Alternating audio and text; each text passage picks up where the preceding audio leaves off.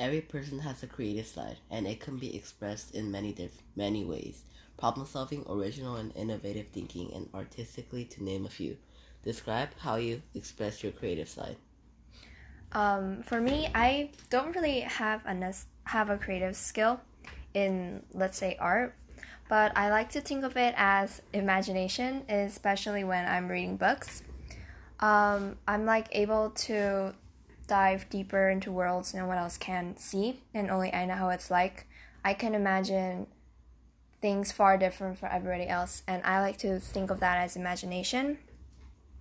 Um, it is really important to me because I can make up worlds far different and special from the world we live in because there's a lot of fantasy fantasy books and I really love fantasy and someday I would like to imagine the world and think of how fun it would be to be in those type of adventures.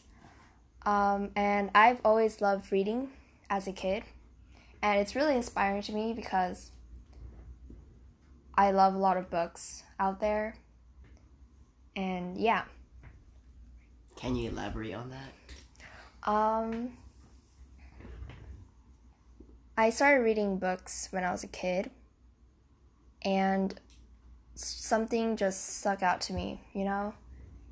And I, and and even though we have technology here today, I feel like reading books doesn't really compare to having technology because it's different from what we see on the screen and what we imagine in our heads.